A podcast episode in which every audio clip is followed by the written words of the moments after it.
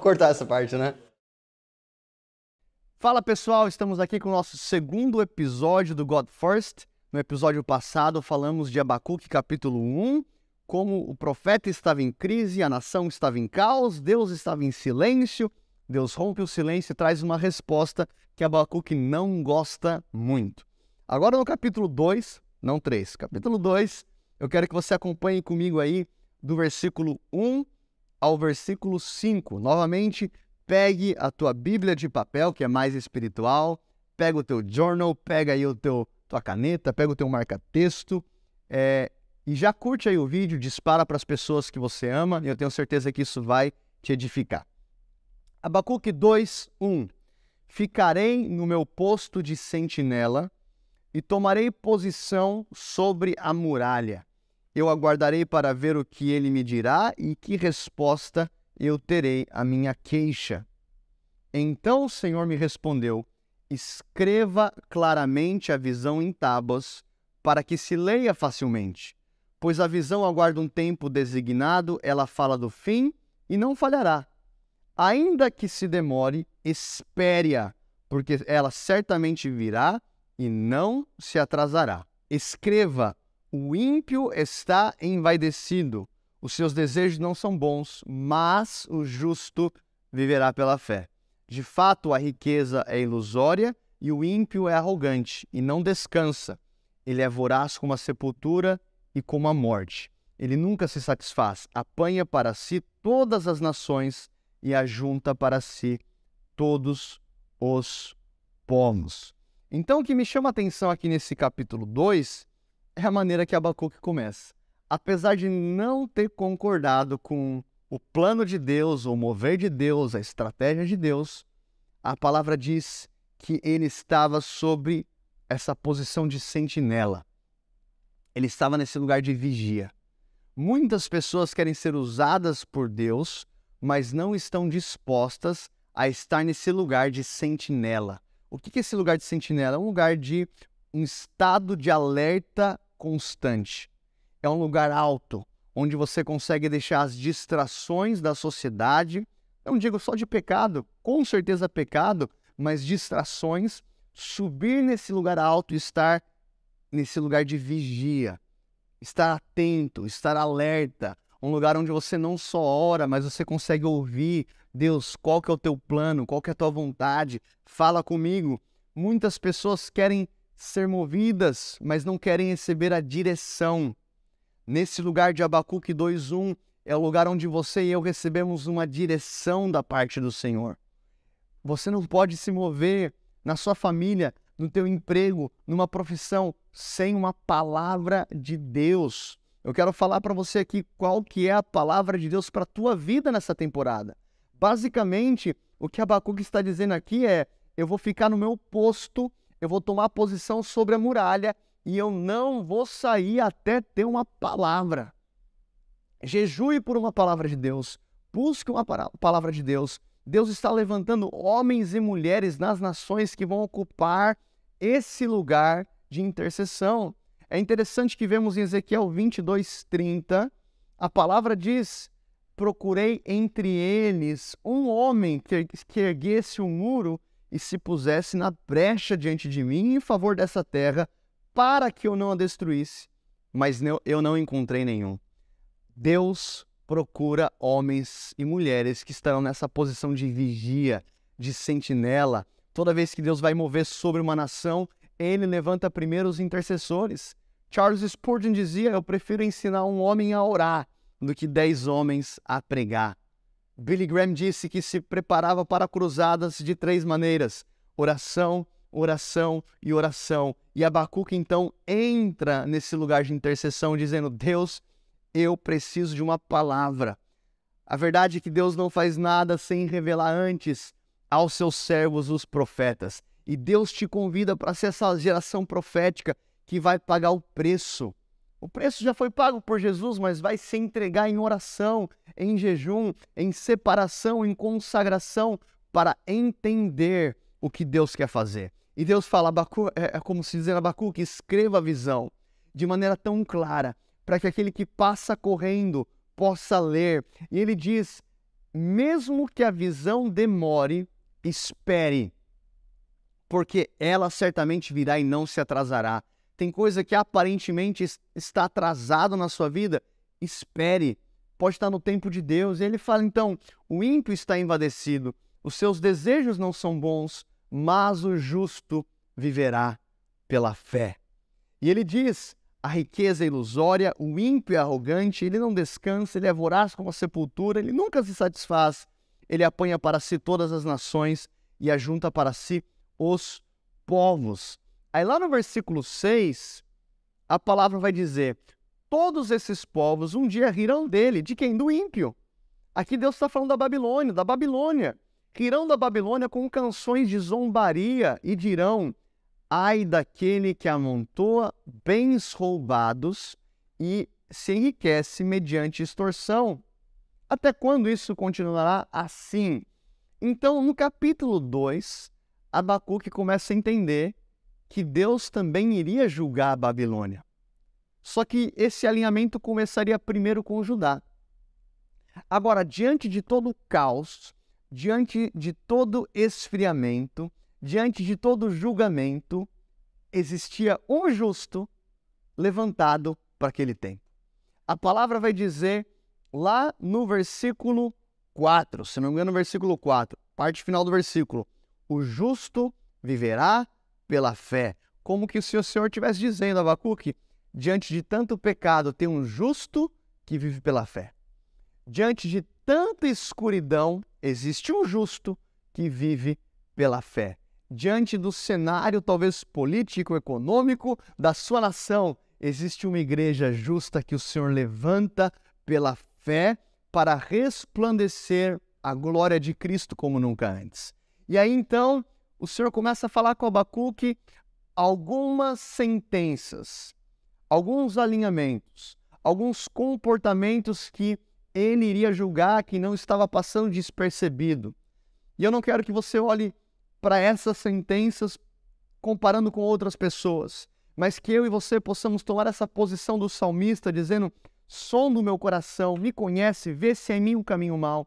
A primeira coisa são cinco ais, cinco sentenças contra a Babilônia. O primeiro ai nós vimos lá no versículo 6, ai daquele que amontoa bens roubados. O primeiro ai aqui é contra o roubo. O Senhor então trata com Abacuque dizendo: Eu irei julgar o ladrão, seja de milhões de euros, seja de centavos de reais, eu irei julgar aquele que amontoa para si bens que não são seus. Aí o segundo ai, que vai aparecer aqui nesse, nesse capítulo, no versículo 9. Ai daquele que obtém lucros injustos para a sua casa. Você vai ver aqui que é uma injustiça pautada no egoísmo. Ai daquele que obtém lucros injustos para a sua casa, para pôr o seu ninho no alto e escapar das garras do mal.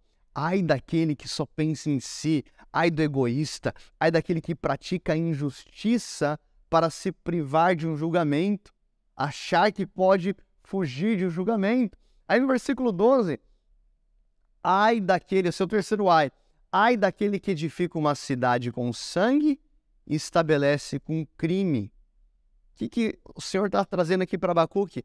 Ai do violento, ai daquele que edifica uma cidade com sangue. Ai do assassino. Aí a gente vai lembrar das palavras de Jesus. Jesus ele vai falar: olha, você não precisa só, é, é, adulterar para ter adulterado, só de olhar com intenção impura você já adulterou. Só de você é, é chamar o teu irmão de louco, você já causou um mal, já pecou.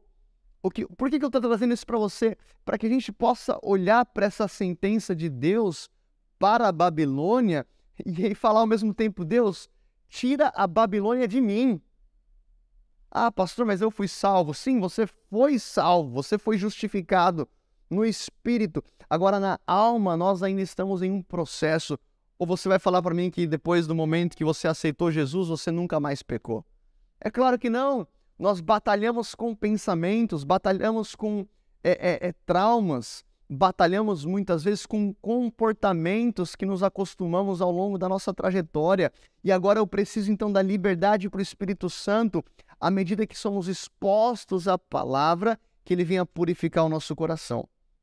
Eu gosto de trazer a seguinte imagem, o seguinte cenário. No momento que você usa uma camisa branca e você veste aquela camisa branca, você pode sair na rua achando que ela é realmente muito branca.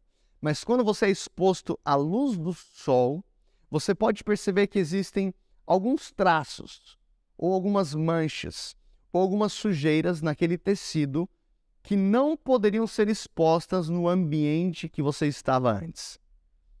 É assim a nossa caminhada com Cristo. Você pode achar que está muito bem hoje, mas à medida que você se aproxima de Jesus, à medida que você se aproxima de Cristo, você começa a perceber que ainda existem pensamentos, emoções, vontades, desejos que precisam ser alinhados conforme a vontade do Pai.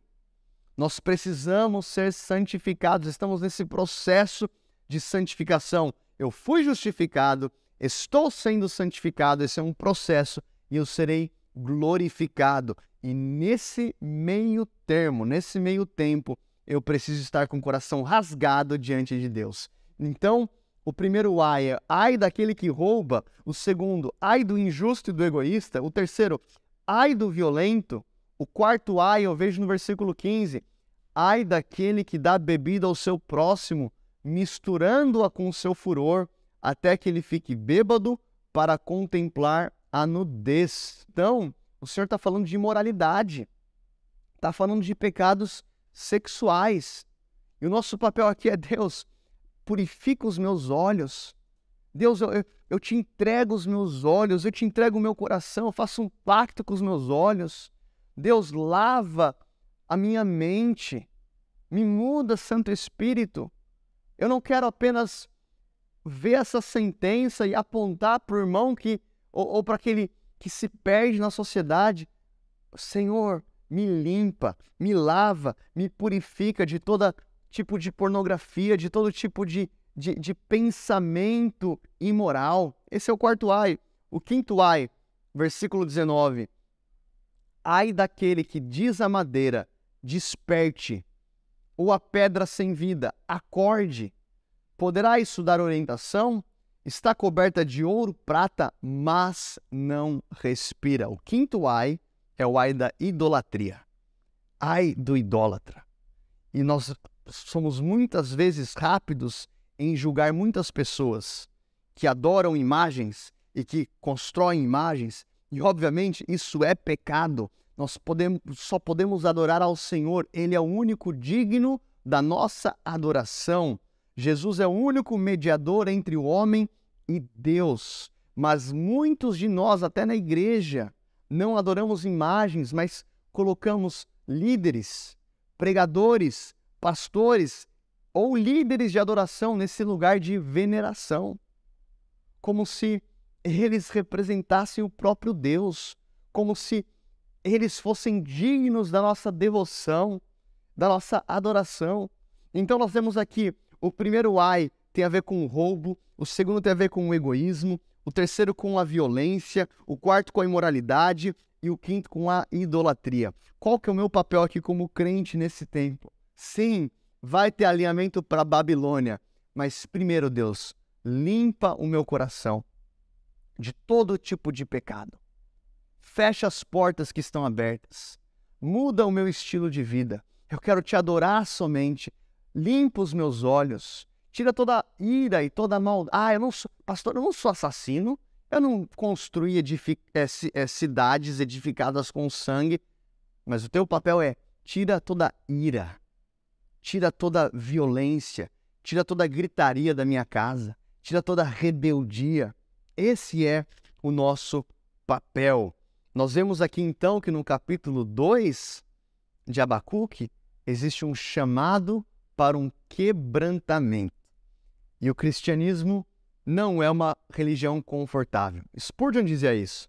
Se você procura uma religião confortável, eu definitivamente não lhe indicaria o cristianismo.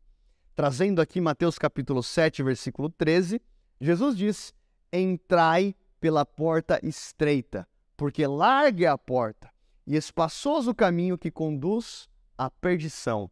Muitos são os que entram por ela, e porque estreita é a porta e apertado é o caminho que leva à vida, e poucos há que a encontrem. Meus irmãos, esse versículo aqui não pode e não precisa ser atualizado. As verdades de Cristo, dois mil anos atrás, nesse texto, continuam sendo verdades para esse tempo. A porta é estreita, o caminho é apertado, que possamos dar liberdade ao Espírito Santo para purificar a nossa vida e que possamos caminhar esse caminho de quebrantamento, de joelhos, contemplando a cruz do Calvário, pedindo ajuda ao Senhor, que tem misericórdia para nos auxiliar no momento de dificuldade. Eu não falo aqui de uma vida sem pecado, mas eu falo de uma vida de constante quebrantamento e constante purificação. Um dos problemas da nossa geração é tentar discipular gente que nunca morreu. É tentar discipular pessoas que nunca realmente se entregaram a Cristo. Entregue-se a Cristo. Os seus pecados, a sua vida, os seus sonhos, a sua família. E eu quero concluir com esse versículo, 1 João 1, 9 se confessarmos os nossos pecados, Ele é fiel e justo para perdoar os nossos pecados e purificar de toda injustiça. E se afirmamos que não temos cometido, cometido pecado, fazemos de Deus um mentiroso e a Sua palavra não está em nós. O nosso papel aqui é trazer então diante do Senhor os nossos pecados, sabendo que Ele é fiel e justo para nos perdoar. Senhor Deus, eu quero te agradecer, porque diante de tanta escuridão lá fora, o Senhor levanta um justo que viverá pela fé. O Senhor levanta uma igreja que resplandecerá a sua glória. Assim como a palavra diz em Abacuque 2,14: A terra se encherá do conhecimento da glória do Senhor, como as águas cobrem o mar. Obrigado, Deus, porque toda a terra se encherá do conhecimento da tua glória. E oro para que a tua glória brilhe sobre nós, nos purifica, nos perdoa de todo tipo de pecado, de todo tipo de maldade, e que o Senhor nos levante para sermos a imagem de Jesus nesse tempo. Que Deus te abençoe e até o próximo episódio, onde iremos então concluir esse livro de Abacuque. Até mais!